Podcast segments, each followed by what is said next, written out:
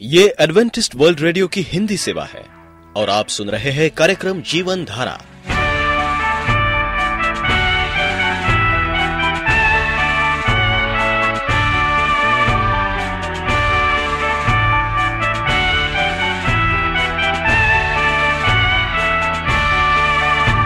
कार्यक्रम जीवन धारा सुनने वालों को मैं स्मिता और मैं अमित। हमारा प्यार भरा नमस्कार। एडवेंटिस्ट वर्ल्ड रेडियो की हिंदी सेवा में हम आपका स्वागत करते हैं। श्रोताओं, आइए, आज प्रसारित होने वाले कार्यक्रमों की जानकारी दे दें। आज होगी पहले स्वास्थ्य चर्चा, इसके बाद एक गीत होगा और फिर कार्यक्रम के अंत में पवित्र बाइबल का संदेश। तो चलिए, स्वास्थ्य चर्चा सुनने से पहले सुनते हैं ये गीत।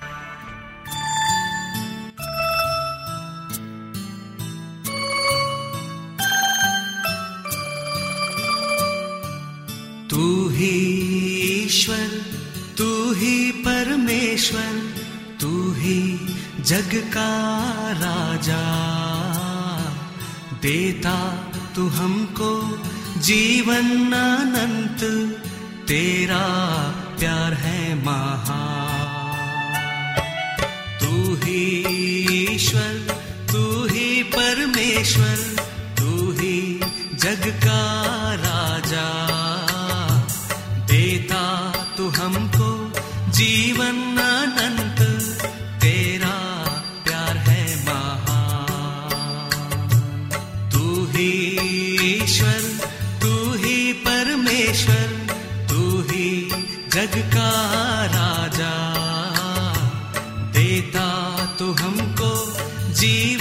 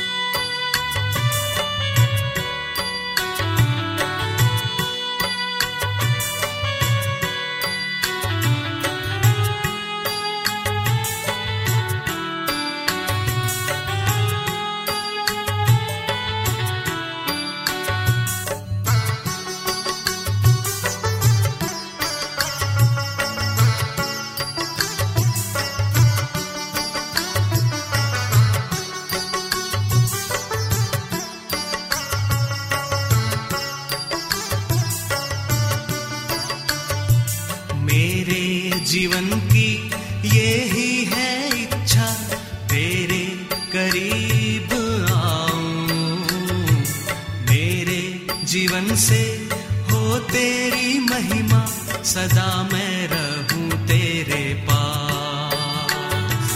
मेरे जीवन की ये ही है इच्छा, तेरे करीब आऊँ।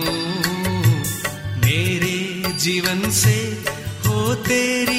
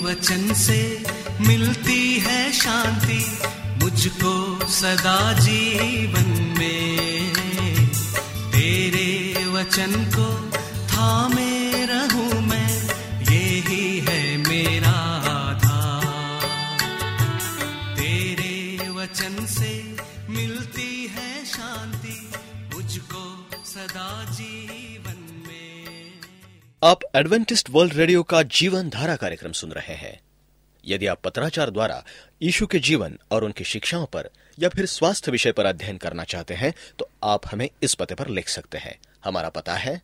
वॉइस ऑफ़ प्रोफेसी ग्यारह हेली रोड नई दिल्ली एक एक शून्य शून्य शून्य एक इंडिया। प्रिय रेडियो मित्रों यीशु मसीह के मधुर नाम में आपको भाई मॉरिस माधो का नमस्कार।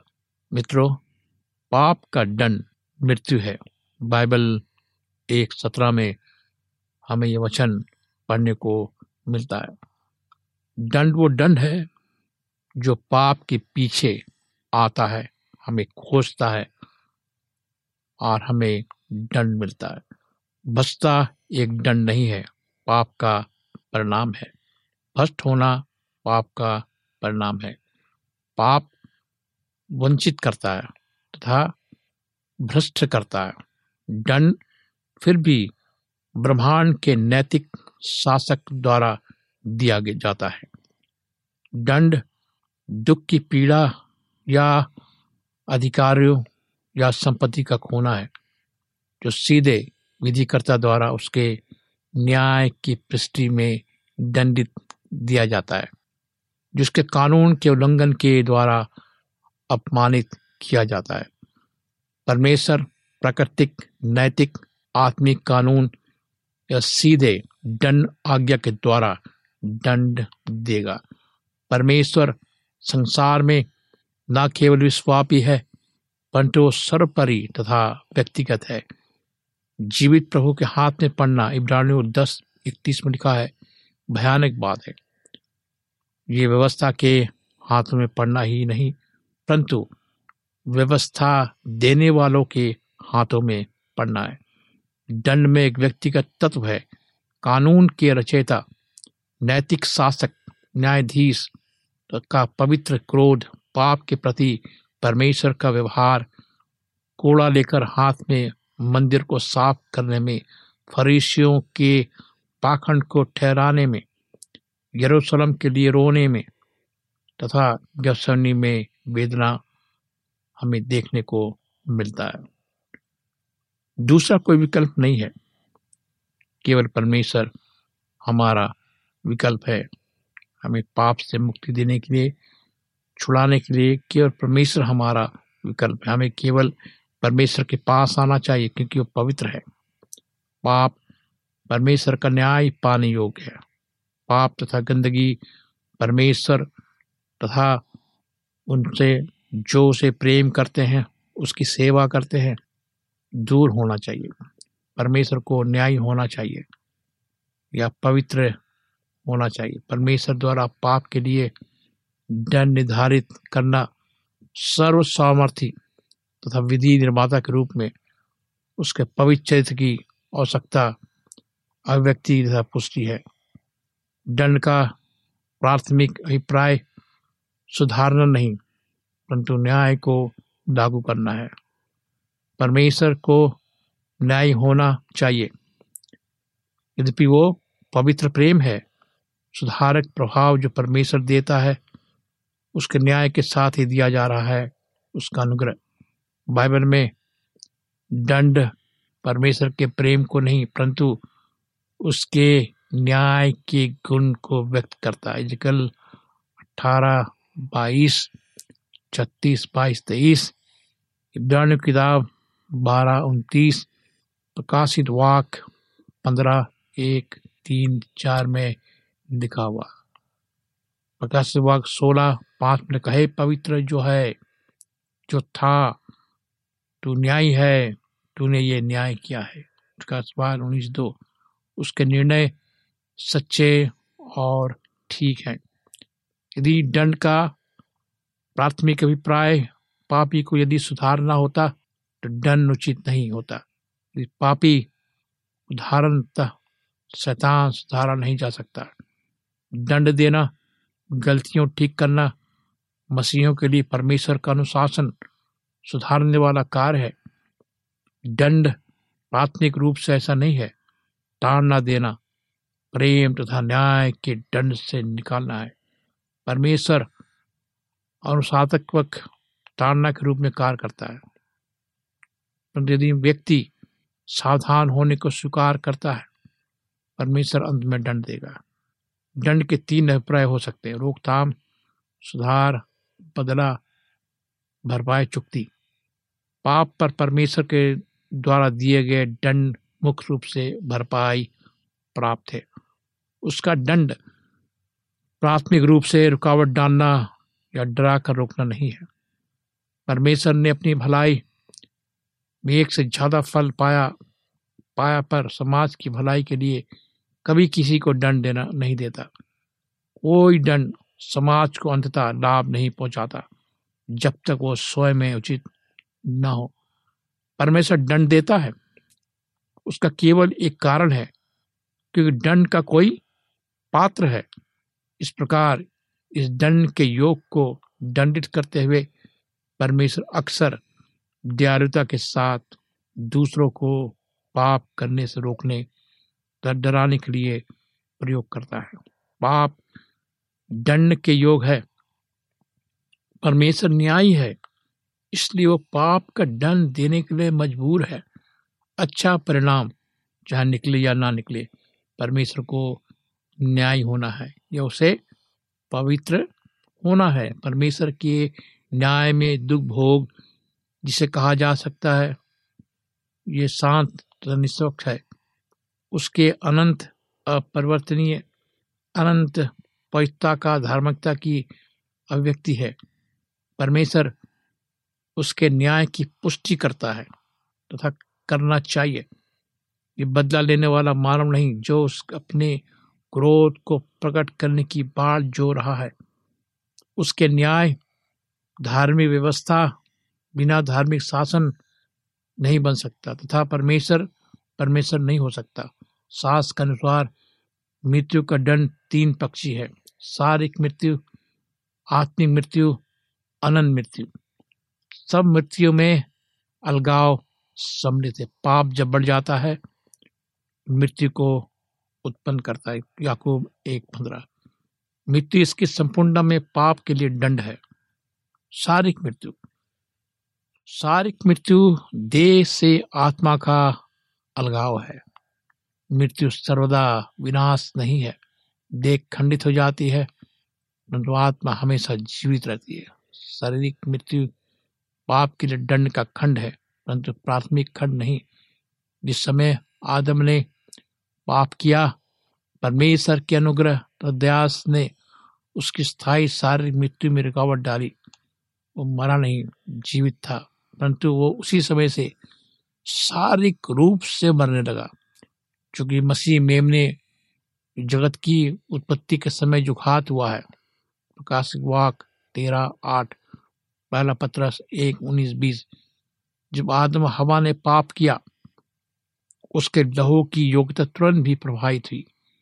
परमेश्वर के अनुग्रह का वरदान उनके पाप करने से पहले तैयार तथा उपलब्ध था।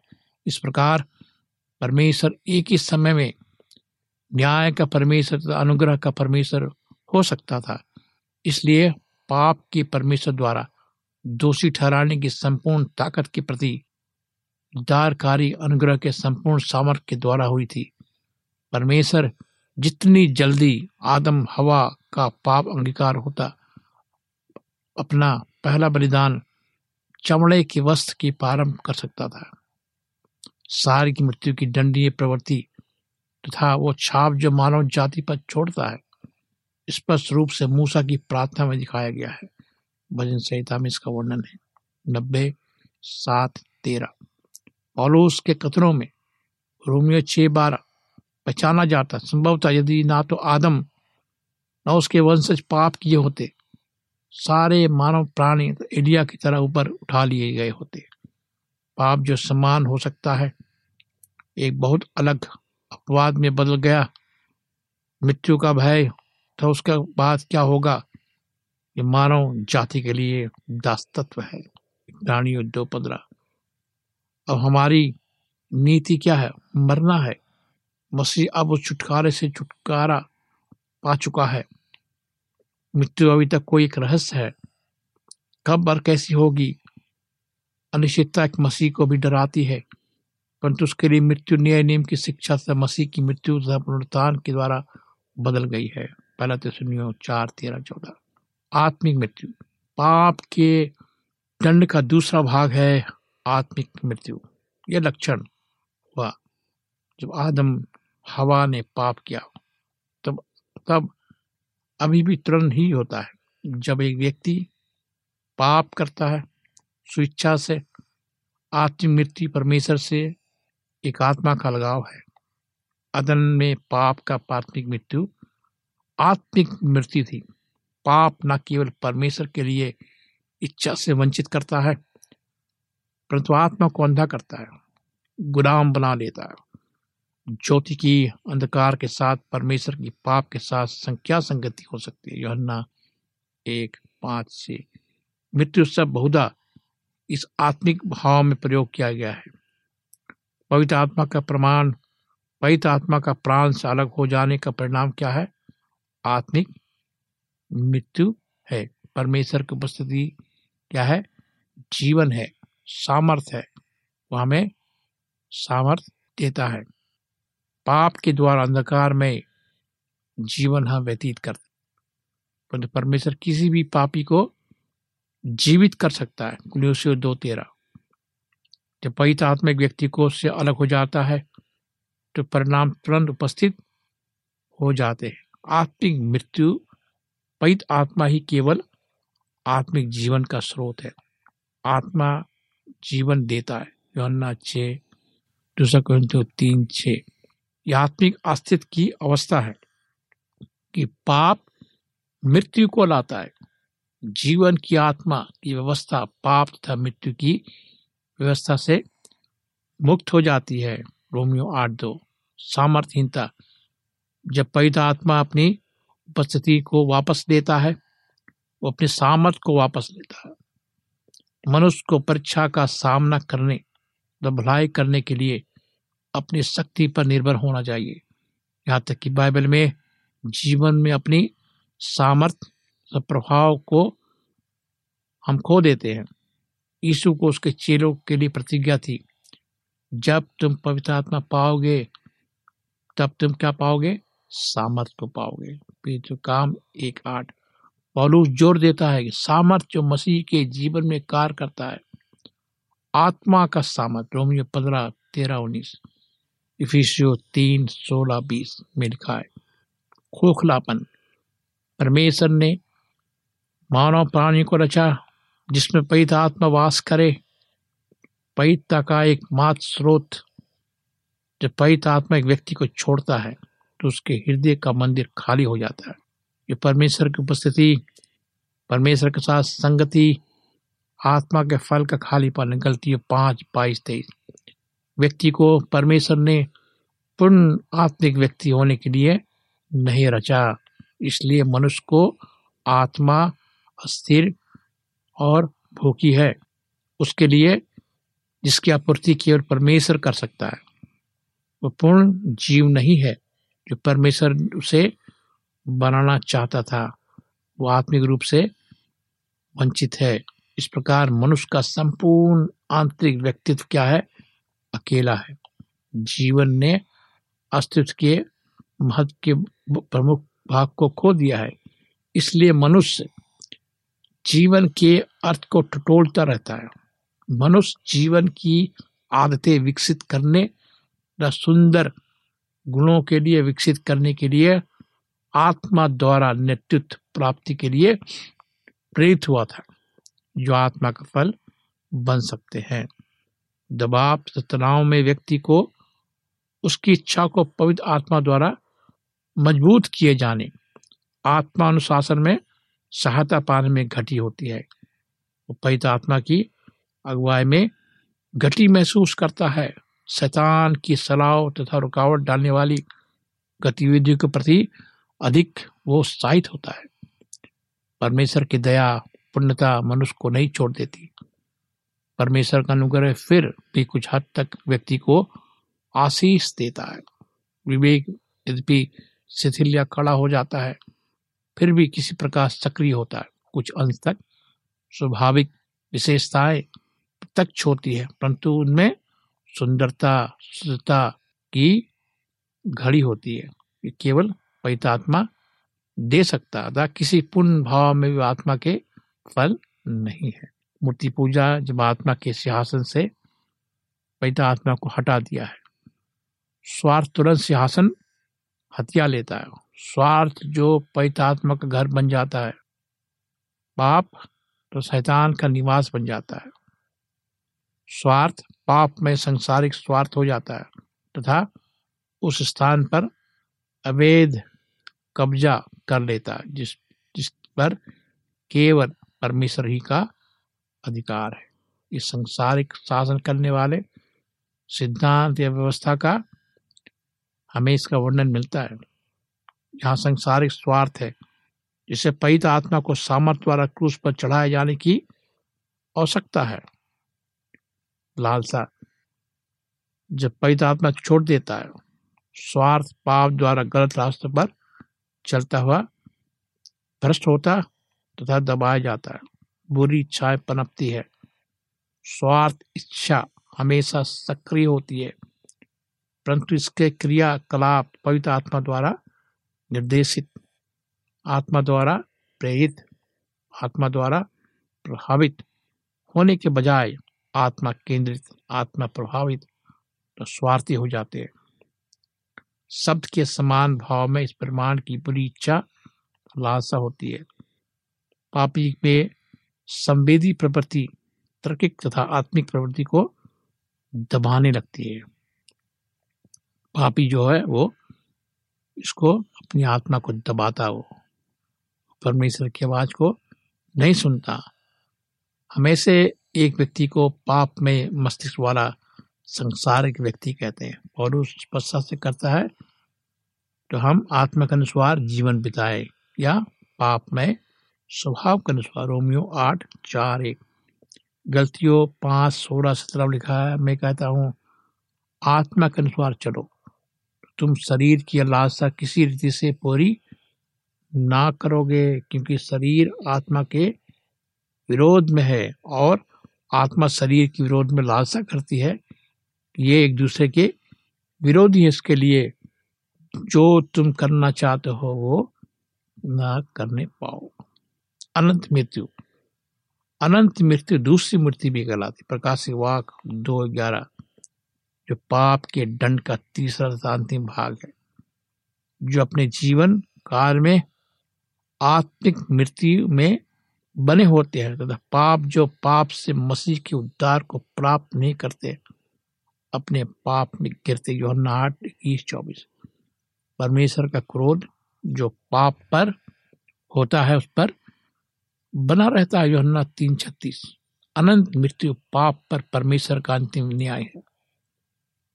ये परमेश्वर से आत्मा का अलगाव, स्थायी अधिक पूर्ण बनाया गया है। क्योंकि परमेश्वर के अनुग्रह और दया के संपूर्ण प्रभाव सारे मृत्यु में समाप्त हो जाते हैं। ये मृत्यु है जिसके लिए मानव आत्मा को एक विशेष पुनरुत्थान की आवश्यकता है, ताकि आग की झील में अनंत अस्तित्व के लिए उपयुक्त आत्मा देह का एक रूप प्रदान किया जा सके। यीशु इस दंड के पुनरुत्थान के लिए कहता है, पापी, यीशु के न्याय सिंहासन के सामने खड़ा होगा, तथा अनंत दंड के लिए भेज दिया जाएगा। मती पच्चीस में लिखा है, आग की झील में सारे मृत जो अपने पाप में मर के डाल दिए जाएँगे, क्योंकि उनके नाम जीवन की पुस्तक में नहीं लिखे गए। प्रकाश बाग तीन पाँच।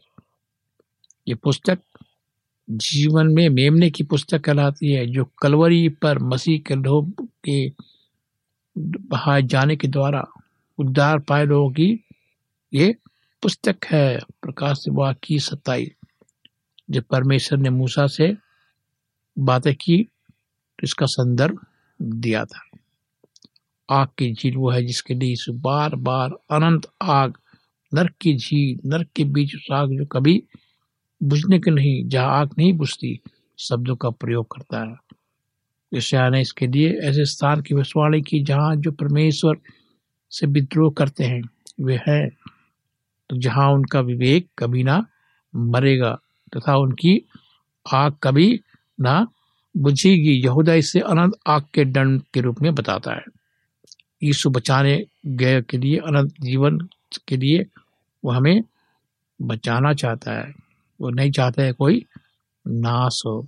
वो नहीं चाहता कि हम अनंत आग में डाले जाए। इसलिए प्रभु से दुनिया में आया और हमें बचाने के लिए हमें मृत्यु को आग से बचाने के लिए उसने अपनी जान दी। क्या आप चाहते हैं कि आप उस भयंकर आग की मृत्यु से बचे? क्योंकि ये पाप का परिणाम है। जब तक हम प्रभु यीशु मसीह के पास नहीं आएँगे, पापों की माफ़ी नहीं मांगेंगे, जब तक प्रभु यीशु मसीह हमें अपने लहू से नहीं धोएगा, हम ये दंड पा सकते हैं। आइए हम प्रार्थना करें। परमेश्वर पिता, तेरा धन्यवाद और खुदावन हमारे जीवन के लिए। और हमारे भापी जीवन के लिए कि हम रोज प्रभु तुझसे दूर जाते हैं खुदावन और पाप करते हैं और लौट कर नहीं आ पाते क्योंकि हम कमज़ोर है। खुदावन, हम आज प्रार्थना करते हैं हमारे जीवन के लिए। इस पापी जीवन के लिए खुदा कि तो हमें पाप के उस आग से बचा। हमें प्रभु यीशु मसीह के लहू से धो। इस प्रार्थना को प्रभु यीशु मसीह के नाम से मांगते हैं। आमीन। मित्र, आप हमें कभी भी पत्र लिख सकते हैं। अगर आप उदास हैं, निराश से घबराए हुए, डरे हुए हैं, पाप से मुक्ति पाना चाहते हैं यीशु मसीह के बारे में जानना जानना चाहते हैं तो मुझे फ़ोन करें या पत्र लिखें। मेरा नंबर लिखे, मेरा नंबर है नौ छ आठ नौ दो तीन एक सात शून्य दो। नौ छ आठ नौ दो तीन एक सात शून्य दो। मेरी ईमेल आईडी है Morris A W R at gmail dot com Morris M O R R I S A W R at gmail dot com इस कार्यक्रम को सुनने के लिए आपका धन्यवाद।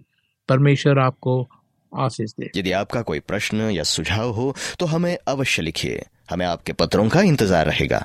हमारा पता है।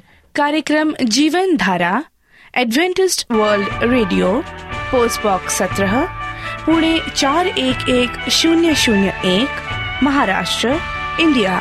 पता एक बार फिर नोट कर ले कार्यक्रम Jeevan Dhara Adventist world radio post box सत्रह पुणे चार एक एक शून्य शून्य एक महाराष्ट्र इंडिया। और अब हमारा समय यहीं पर समाप्त होता है। इसी समय इसी मीटर बैंड पर आपसे फिर भेंट होगी। तब तक के लिए मैं स्मिता और मैं अमित हमें आज्ञा दीजिए। प्रभु आपको आशीष दे।